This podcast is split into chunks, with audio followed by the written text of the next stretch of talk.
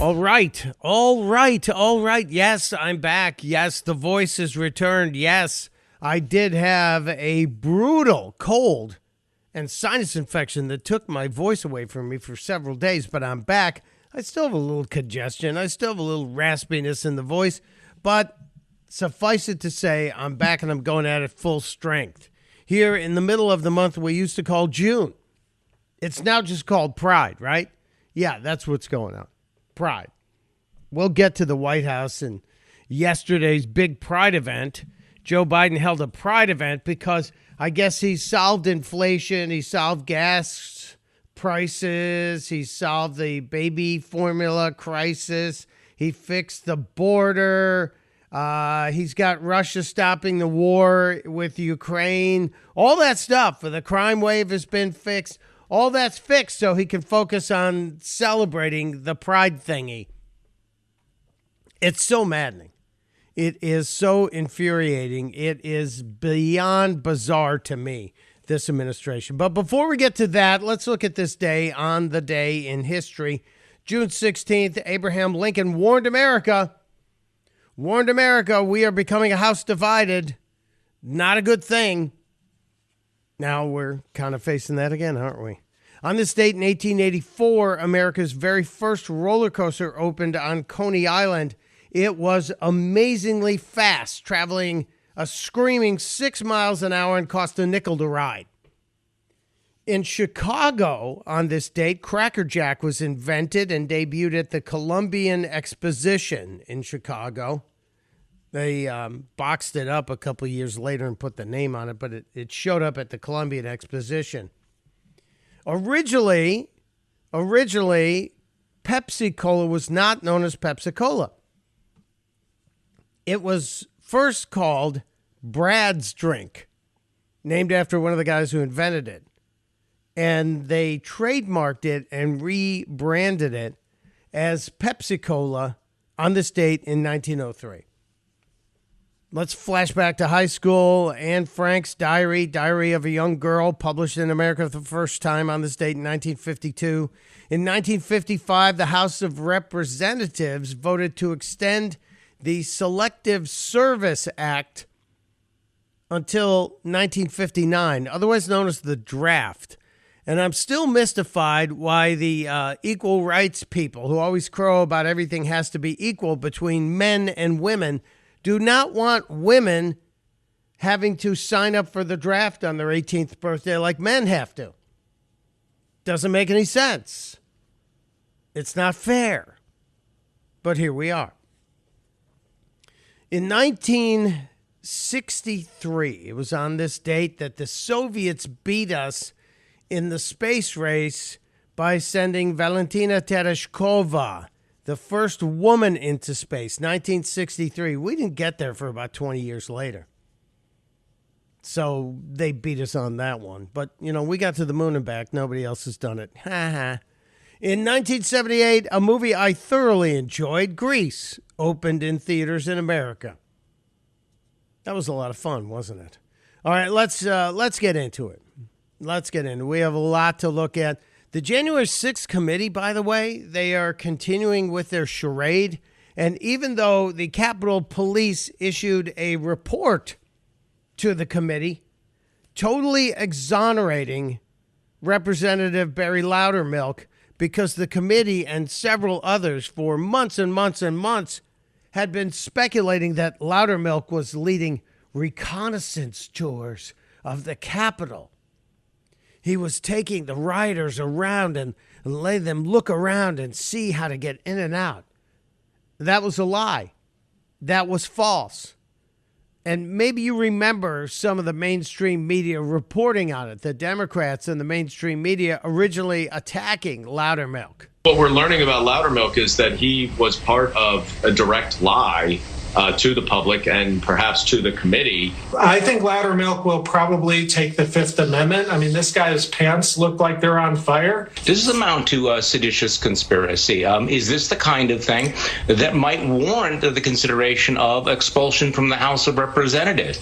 Now, Barry Loudermilk has been defending himself, even though, even though the Capitol Police issued a letter to the January 6th committee, the Soviet style show trial, that there was nothing untoward. They reviewed the tape and they said nothing to see here. Barry Loudermilk was on with uh, Laura Ingraham the other night trying to defend himself. just a, uh, three or four weeks ago, I find out about these accusations not from a letter that the committee sent to me. No, they sent it to the press as I'm going to the airport, and then I'm seeing my picture on the television screens of all these passengers that are seeing that I'm some kind of strange conspiracy uh, or, or evil conspirator here. And it's just ridiculous that the way that they're handling this committee, and they keep moving the goalpost. You know, the original charge was we gave tours of the Capitol. There were no tours of the Capitol that day. Video evidence is there were no tours of the Capitol. Then they say, oh, it was the Capitol complex. There were hundreds of people in the Capitol complex, the House office buildings. In fact, it was the Democrat leadership ordered the gift shop open on the 5th because there were so many visitors there. So Mikie Sherrill's accusation that there were no tours allowed, well, there are no, no tours allowed at the Capitol, but there were plenty of people at the House office buildings because it was just another day. And now, when it comes out, and no mistake about it, the Capitol Police were clear that they are trained in looking for suspicious activity, and the group I had in the House office buildings had did nothing suspicious. Right. Nothing suspicious. Nothing to see here. And they weren't in the Capitol, they were in the office building. It's about a block and a half away. Anybody who's been to Washington knows it. But the committee yesterday released the same video that the Capitol Police sent in defense of Loudermilk. And the Capitol Police uh, totally exonerated him. But no, the committee's going to continue. And that means the media, I think this was Manu Raju over at CNN, is still not letting Loudermilk go free. In fact, they're casting more aspersions on him. He asked the Capitol Police to look into it. They did release a letter by from the uh, poli- police chief Tom Manger that said that there was no evidence that Loudermilk was giving a tour of the Capitol building itself, but it didn't necessarily absolve him of any wrongdoing. No, it did. It absolutely did. There was no wrongdoing. This is a complete witch hunt and a waste of time. And you wonder why the American people are fed up with both the media and the politics. It's absolutely disgusting what they're doing. And I, I hope it's not going to bear any fruit. I don't think it will, but one never knows. You know, Washington, D.C. seems to benefit from lies from the top. It's a really scary situation. But uh, Loudermilk, keep it up. Keep defending yourself. He did say um, with Laura Ingraham, they have my phone number. Why didn't any of them call me? And MSNBC was was absolutely uh, obsessed with one part of the video that shows a guy taking a picture inside the office building, not the Capitol, of the staircase, a stairwell that is used to go from floor to floor. Loudermilk explained the reason the guy was taking a picture up the staircase was not to case an escape route for a riot. There's an eagle, a golden eagle on the wall there that people stop and take a picture of. But MSNBC couldn't be troubled to do any actual journalism now, could they? No. No, that wouldn't work. That just wouldn't work. Ah.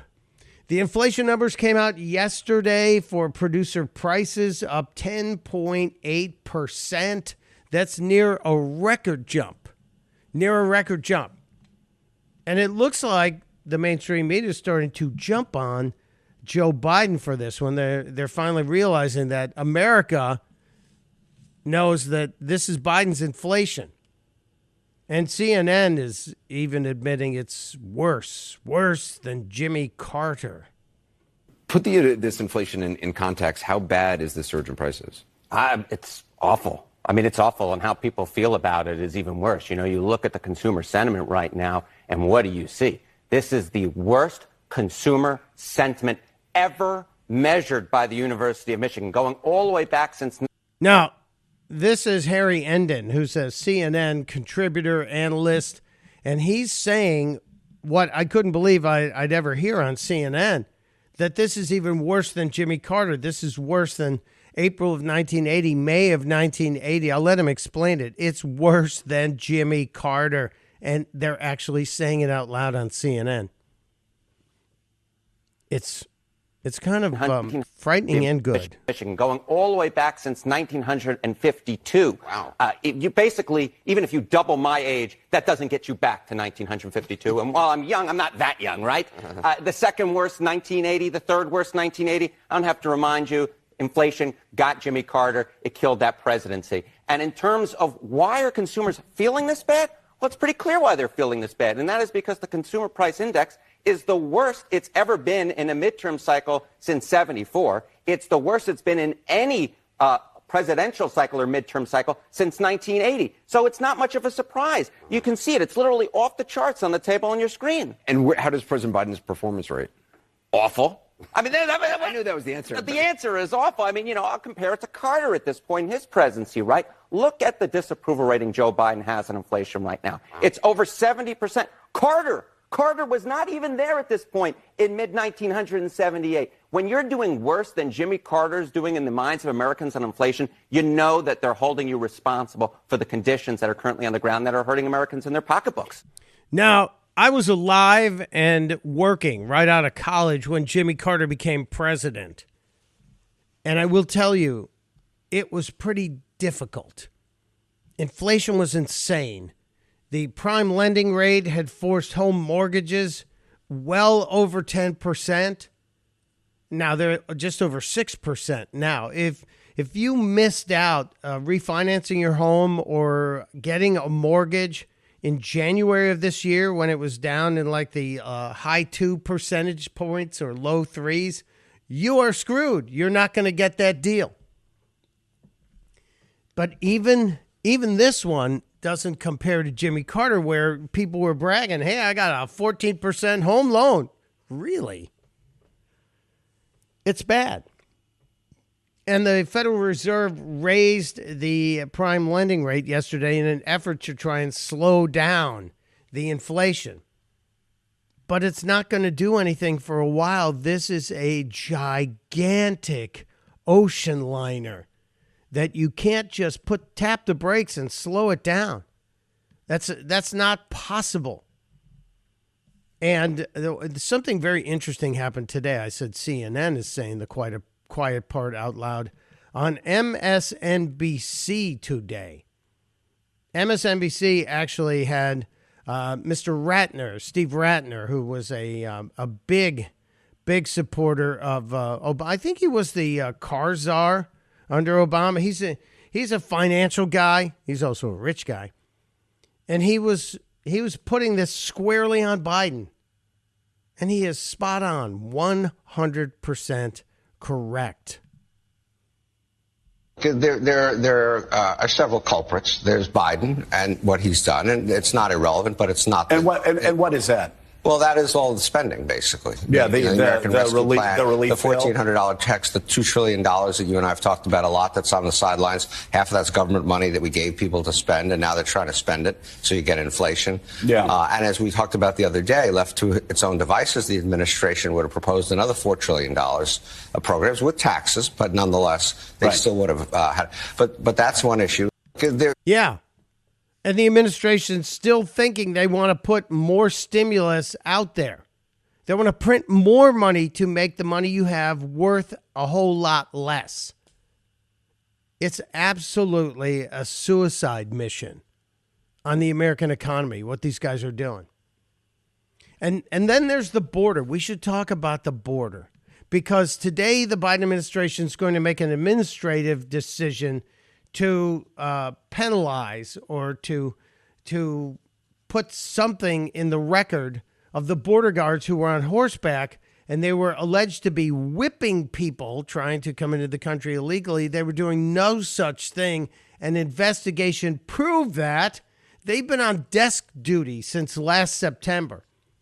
So, an agency that's already pushed to the max, an agency that's short 2,000 border guards, border agents, has two of its finest who are capable of riding horses and helping protect the border. They've been sitting at desk duty for months for three quarters of a year because of this charade that was was said about them that's proved to be wrong. And now the administration is going to put some sort of administrative penalties on them in their permanent records. It's a horrible thing. They're they're going to erode the confidence of law enforcement now more than three and a half million illegal immigrants have crossed the border in the first 16 months of Joe Biden. Three and a half million. Some of those we sent back, some of those we don't know where the hell they are. And I'm not not even talking about the fentanyl that came in that could easily destroy this country. But we have three and a half million who crossed the border illegally. A year ago, Joe Biden was sitting down with, uh, I think it was Craig Melvin over at um, NBC and taking some questions. This was a year ago. And you have to hear this. It's a gigantic freaking lie. But in April alone, Mr. President, 170,000 people, migrants, apprehended at the border. It's a 20 year record. There, there are 22,000 unaccompanied children in our country right now. That's a, that, that's a record. That sounds to most folks like a crisis. Well, look, it's way down now. We've now gotten control. For We've gotten control. No, you haven't gotten control. And, and the reference to last year of 100 plus thousand is now eclipsed by the 230,000. Biden hears this, and, and he hears Craig Melvin say it's a record, and you wonder if he thinks, Yay, I set a record. Do I get a trophy? The border is not under control. Inflation is not under control. It's his problem. The crime problem in the country is only going to be exacerbated because the Biden administration is adding to its team, its White House team. They've just they've just anointed former mayor of Atlanta, Keisha Lance Bottoms, to be a part of the White House. She's one of the defund the police big city mayors. She's the one of the people who believes the best way to solve the crime problem is to give the police less money so they can't do their jobs. In 2020, when all hell was breaking loose after the George Floyd riots, the stuff going on in Seattle and Kenosha and everywhere across the country, this is what Mayor Bottoms said to the media. A very simplified message is defund the police but I think the the overarching theme is that people want to see a reallocation of resources into community development and alternatives to just criminalizing um, responses to behavior. No, criminalizing responses to behavior when your behavior is to break the law, that's a crime. She's just joined the Biden administration's team somebody who out and out, flat out said, defund, reallocate resources. And the people don't want that. The people want the cop on the street. I lived in New York City for 20 plus years. I saw some of the worst of New York City and I saw some of the best. And the best happened when Rudy Giuliani came in and put cops on the streets, did stop and frisk, broken window policing and New York City became safe and prosperous. And then came the Democrats and destroyed a great city. So we have a problem with crime. We have a problem with inflation. At least the administration has done everything it can do about gas prices, right? Right? Yesterday, KGB, Karine Jean Pierre, the incompetent press secretary, was at the podium getting questioned on gas prices because Joe Biden wrote a letter to the oil company saying, You got to do more. You've got to, you have got to do more, you greedy bastards at Big Oil. Which is really kind of interesting because back in March, Joe Biden was uh, bragging about the oil production in America. This actually was March, not that long ago. Joe could probably even remember saying this. This was March of this year the same guy who wrote the letter to all the heads of the oil companies saying, Damn it, you've got to get more oil out of the ground, you greedy bastards. Which really doesn't make sense because the oil companies, If oil's at a record price per barrel, why wouldn't they get more oil to market because they'd make more money? See, there's no logic there. But here's Joe back in March actually praising the oil companies. We're approaching a record levels of oil and gas production in the United States, and we're on track to set a record oil production next year. So he was bragging about that, and now he's writing letters. He's writing letters said, oh boy. So yesterday, KGB is in the press room and uh, takes a question on the rising gas prices. By the way, the Wall Street Journal on Thursday uh, asked the question Will we have $6 a gallon oil average in the country? Yeah, pretty soon. California's going, told you. But here's that exchange yesterday. Now, listen, because something in here is very telling, and not too many people in media caught it. All people I haven't called on yet. Go ahead. Thanks, Karine. Um, in the letter from the president to the oil refinery, the refiners, uh, he said they need to work with the administration to bring about a near-term solution. Is there an or else in there from the president? Is there some way that the administration plans to try to hold these count, uh, companies accountable. You use the word responsibility in your message right. at the top. We, here. we see it as a patriotic duty, um, as we're as we are um, uh, as we've talked about. There's war happening uh, right now in Ukraine that was caused by uh, caused by Russia, which is why we're seeing uh, the, these hikes in gas prices. Uh, time out for one second. Russia, Putin can't really cause the price of gas to go up that much. I think we got eight percent of our oil from Russia. 8% can't drive a 100% increase in the cost. Just saying, so we know that's a lie, but continue, madam. If you wish to continue, explain. But uh, listen to what she's saying. Gas prices, uh, especially with, since since Russia has amassed, uh, started amassing uh, troops on the border.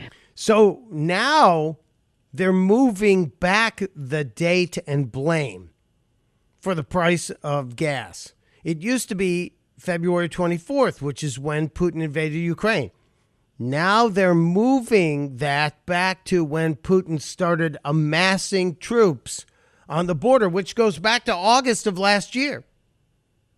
And I remind you, our our importation of oil from Russia was not that big. It wouldn't have that big of an effect. 8% doesn't drive 100%, but I'll let her continue because there's something else here that she says it needs attention. It's really disturbing. On the border, we saw a, we've seen a two dollar uh, increase of gas prices. So we know where to put the blame on the war. On you. But uh, oil companies, they have oil refineries, they have responsibility too. What they have been doing is taking advantage of the war. And as, as I showed earlier, they have tripled uh, uh, tripled their uh, their their income. And so this is a problem. But what we're trying to do by putting out the letter, we are saying, hey, we need you to act. It is time to act. We want to have a conversation. We want to come to a solution. Uh, there is going to be a, um, a, a, conversation later this this week, I believe, with the uh, Energy Department, uh, and so that's going to happen. So this is basically a, a, bit of a hey, we want we want you to act. It's time to act. We have done our part with the. Whoa, whoa, whoa! You see that? We have done our part we have done our part with the strategic petroleum release, a million barrels a day for 180 days, leaking out some of our emergency supplies. We've done our part, damn it. Really kind of scary when you think about it, isn't it? They claim they have done their part. Hmm. Very interesting. We have done our part. You need to do your part. So Joe Biden's going to go to Saudi Arabia and bow and scrape and, and beg for oil. Going to beg for oil in 2022. You wouldn't have to do that, Joe, if you just open up the pipelines and get the hell out of the way. But in 2020, Joe said some pretty tough stuff about the Saudis. And I would make it very clear we were not going to, in fact, sell more weapons to them. We were going to, in fact, make them pay the price and make them, in fact, the pariah that they are. There's very little social redeeming value of the in the present uh, government in Saudi Arabia. So, can you imagine you're the king of Saudi Arabia, you're Crown Prince Mohammed bin Salman, and Joe's meeting with you and you guys flip a coin, father and son, who's going to tell him to go pound sand? Because there's plenty of it right out that door, Joe. How do you tell them that they're pariahs? And then go ask them, please, can we please have some of your juicy crude oil from the desert? It's embarrassing. It is embarrassing. And I, I would not be surprised if the Saudis, who've been friends of ours, even though they do some pretty awful stuff to some of their people, even though they're anti homosexuals. By the way, they're running around gathering up the rainbow toys in Saudi Arabia because they can't be promoting the rainbow toy thing because they can't have June being called Pride Month over in Saudi Arabia. But we're going to go beg them for oil. Our president, our pitiful president's going to go beg them for oil. Speaking of Pride Month, which I uh, I just did, Joe Biden had an event yesterday at the White House because he has solved every single problem. We fixed everything: inflation. We fixed the crime. We fixed the people dying of fentanyl. The borders tightened up. So we're gonna have a party to celebrate Pride and brag about Pride. If we could only figure out how to really pronounce the thing. I'm also proud to have signed an executive order on my first day in office to combat discrimination against LGBTQLI, excuse me, plus American. Yeah, nobody gets that right, Joe. It, it's an embarrassment. Nobody gets the LGBTQ or uh, uh, yeah, whatever. I'm old enough to remember back in 2019 when Joe Biden did a town hall with Anderson Cooper and said some pretty kind of insensitive or just dumb stuff about people in that community. Remember Anderson back 15, 20 years ago? We talked about this in, in, in San Francisco. It was all about, well, you know, gay, gay, gay bathhouses and every, it's all about round the clock sex. It's all, come on, man. Yeah, come on, Remember- man. Come on, man. Did anyone ever ask him, Joe, what the hell was that? Seriously, what was that? Totally embarrassing. Speaking of totally embarrassing, this administration, after its Pride Month celebration, can point to the Michigan Attorney General, who happens to be a Democrat named Dana Nessel. I don't know uh, Attorney General Nessel, but I know that she thinks the best thing for all of our schools would be to have a drag queen in every school. That's what we need a drag queen. No, it's not a problem for kids who are seeking a good education. Drag queens. Okay? Let me say this. Drag queens, not only are they not hurting our kids, drag queens make everything better. Drag queens make everything better. Drag queens are fun. Drag queens are entertainment. Um, and you know what I'll say that was totally not poll tested? I say this. A drag queen for every school. It's like she's doing a stand-up routine. This is at a uh, an LGBTQ yada yada yada event, but that's the Attorney General for the state of Michigan advocating for a drag queen in every school. How about we have an education in every school? How about we just have something that can be really good for the kids, like math and reading and science? Wouldn't that be a good idea? Hmm. I think so. I really think so. Oh boy. Um there is some good news. There is some happy news. There is some news that, that should inspire you, make you feel better about the world. And it, it comes from our friend Dr. Michael Roizen of the Cleveland Clinic. Dr. Roizen reached out to me and said, uh, This study you asked me about, uh, the one that showed that um, a certain kind of cancer was treated in a trial, granted a small trial, and they had a 100% cure rate. There's a whole lot to this, and there's some really interesting news about curing cancer, as well as the other health stories that we should talk about how important sleep is and how important sex is to staying healthy. So, Dr. Mike Roizen is going to join us in just a second, talking about a major breakthroughs in cancer, which is just gigantic. I, I wish it could happen sooner. We'll explain, he'll explain, and we'll talk about the um, about the special health data of the week. That's next on the Pure Opelka podcast. I'm very excited. I'm very happy. I'm thrilled to have our friend, Dr. Michael Roizen of the Cleveland Clinic, joining us as he does pretty much every single week to talk about your health, your wellness, breakthroughs, and new treatments and things you should avoid. But most importantly, I'm here to celebrate Dr. Michael Roizen because we are now less than 90 days until the release of the Great Age Reboot, cracking the longevity code for a younger tomorrow. Less than three months, Doc. It's going to be here before we know it. I'm looking forward to it. I'm excited, and uh, I've been I've been hyping it with my friends. So we're getting everybody to pre-order it. We'll talk about it in great detail when it comes out. Doc, there's a couple of stories that caught my eye in the last couple of weeks. Uh, one of them relates to cancer and a cancer trial.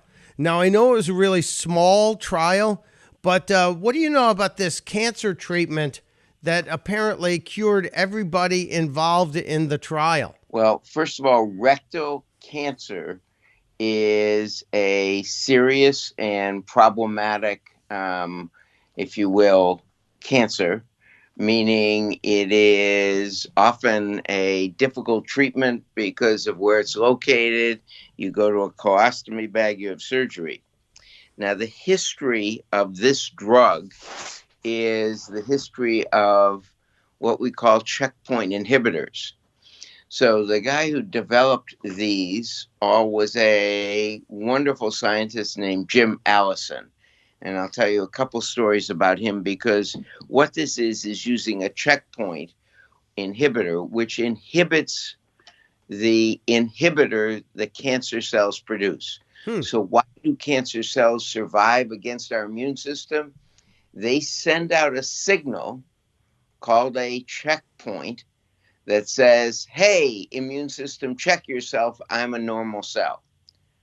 And so that's how they try and fool the immune system into not attacking them. Wait a minute. So, cancer cells, cancer has a kind of a trickery going on, kind of gives the immune system the old okey doke. It says nothing to see here. Go back to your go back to your uh, station. That's exactly right. Wow. You'd say to to the system, "Don't attack me." Right? It's an okey doke. I'm fine. Yeah. But um, a guy who had this theory, Jim Allison, in about 1978, started developing it. Wow he was able to knock out cancers in all the mice. So he said, This is real. They this was at UC San Francisco when he was a graduate student in immunology, and they licensed this to a number of drug companies, and all of them failed. Hmm. That they all failed to improve over chemotherapy. So, but he was still convinced this was a solid and appropriate treatment. So um, he formed his own company and had a three year, got a three year trial from, raised enough money to have a three year trial um, in metastatic malignant melanoma. Hmm. So metastatic means it's not contained. Malignant melanoma metastatic malignant melanoma had about a uh, 10% one year survival rate and a, about a 1% five year survival rate at that time. The trial after one year was there was 12.6% survivors in the chemotherapy only group, 12.3% in chemotherapy and immunotherapy, and the safety monitoring committee. There's always a safety monitoring committee told him to stop going because there was no chance that they were going to find a benefit to the checkpoint inhibitor. And all the studies up to that point had failed in humans, and um, they'd all been one-year studies. But he kept going. He, he, in fact, if you look on the cover of Rolling Stone, he was singing the immunotherapy blues in a uh, coffee house in Berkeley that night that he decided was told to stop, but he decided, what the hell, this is all we've got in my career. I'm going to keep going. Wow, yeah, and he had decades into this. If he started this back in the '70s, this is a guy who thinks he's he's unlocked uh, the way we can stop cancer, and Right. and it was his results were initially so close to chemotherapy. All the experts were saying, "Hey, give it up, pal. Move on. Keep walking." But well, he, not only the experts, but they are the ones who control the safety of drugs. Hmm. So, and they work, if you will, in conjunction with the FDA. They said stop, but he said, "I'm going to continue. I am going. I've got enough money for three years. If this works, fine. If not, my career's over anyway." He kept going, and what happened at three years? The survival rate of immunotherapy and chemotherapy was 11.3%. The survival rate of chemotherapy alone was 3.2%. And um, he, the checkpoint inhibitor w- worked. wow, Probably know of that checkpoint inhibitor. It's now called Keytruda. He sold the company um, for a lot of money, and he got the Nobel Prize. And just to give you the idea, what's that meant to society? Well, the uh, cure rate, not the survival rate, but the cure rate of now metastatic malignant melanoma is over 60%. He thinks it'll get to be in the 80% range pretty soon. that's amazing. Um, his his name is Jim Allison. He got the Nobel Prize. This therapy is another. It's a modification of now. By the way, uh, Dana Farber came up with a second checkpoint inhibitor. There are two checkpoints that the cancer cells send these messages to to stop the immune system. And so the theory was right. It allowed other people to go on. And there now are two checkpoints. This is one of those drugs that hits um, the checkpoints and um, it allows your immune system to kill the cancer and get a cure.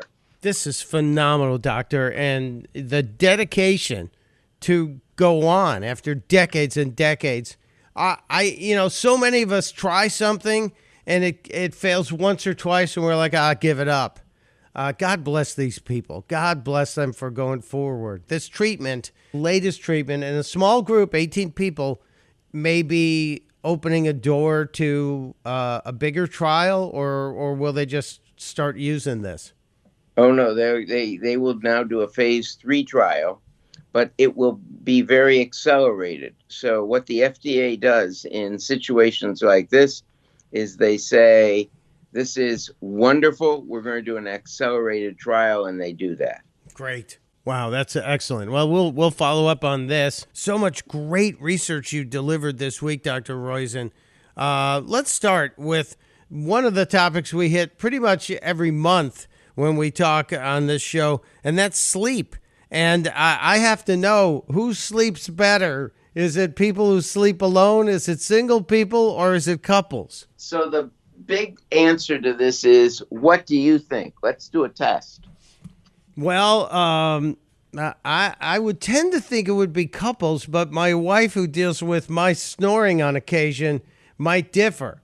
So I'm thinking um, people who sleep alone sleep better. Uh, no, it's actually the other way. If the couple is compatible, it is, in fact, the couples that sleep better. And usually, now the other thing that I didn't know, um, but you could guess as well, was that if a couple always, the man always chooses the left bed or the right side of the bed, they always choose that. And for their entire married life, they keep on the same sides. As far as couples who are compatible sleeping better, if they're not compatible, if people are not exactly happy in their relationship, one of them's probably sleeping with one eye open. I'm just saying, Doc, you know, you got to you got to be cautious in that situation. This number 4 on your list, I eat fish as often as I can, but this uh, brought my uh, my eyebrows to a new height. Higher fish intake increases melanoma risk. Well, the good news is we have a cure for m- m- uh, even metastatic malignant melanoma, as you heard about the Jim Allison story. Yeah. You know, eighty percent. But um, and you should see. I mean, there there's a message here as well. but the fish are eating toxins, Mm. and this is especially true of fish that feed uh, near our shores. So, um, if you will, it is the uh, the the shrimp and the clams, etc. Um, and but it also is is bottom fishers. So tilefish, tuna, swordfish. There's about a 25% increase in melanoma in people who have higher fish intake. Um, this was uh, a study in the AARP Diet Health Study looking at almost 500,000 people over a 12 year period, 6 million years of study. And they found that people who ate more fish had this increased melanoma risk. Now, is it because people who eat more fish are also out in nature more and in the sun more? Is it because of the toxins in the fish? We don't know. What it does, again, large databases bring up questions that we then in medicine will try and answer. So this is an early question. Why do, is there this increase in risk? Is it because of the toxins of the fish, or is it because of something else associated with fish eaters that is done? Um, the other point to remember on this story is um, see a dermatologist once a year um, over the age of 65, every other year from 50 to 64. Um, so when you're 50, 52, 54, you should see a dermatologist to have a total body scan. Similarly, when you're um, 65, every year. And uh, slather on, be generous with the zinc oxide, which is the sunblock, which is beneficial, most beneficial without toxicity. Slather it on um, so you're protected. Just be smart, people. It doesn't take much time or money to protect your skin, and it is a very important organ. Number 10, what are the five benefits of a healthy sex life? Because I think you left one out. Um, well, in addition to the physical pleasure, which doesn't count as one of the five, That was mine. See, I was going to add that, the fun part. um, but it also it burns calories. It helps with heart health. It helps your immune system. It reduces pain and reduces stress. There you go, people. That's your argument. You you don't want to be accused of being. That, uh, that's a wellness foreplay story of the week too. I love that. The wellness foreplay might even include a little foreplay. Excellent, doctor. His name is Dr. Michael Roizen. He is our link to the medical world, to better health, to living better, living younger, living longer. And as I mentioned, we are now less than three months away from the release of the Great Age Reboot. So go and pre order it so you have it on your desk when September 13th rolls around. Doc, thank you so much for all of the information. We appreciate you. My privilege. Thank you.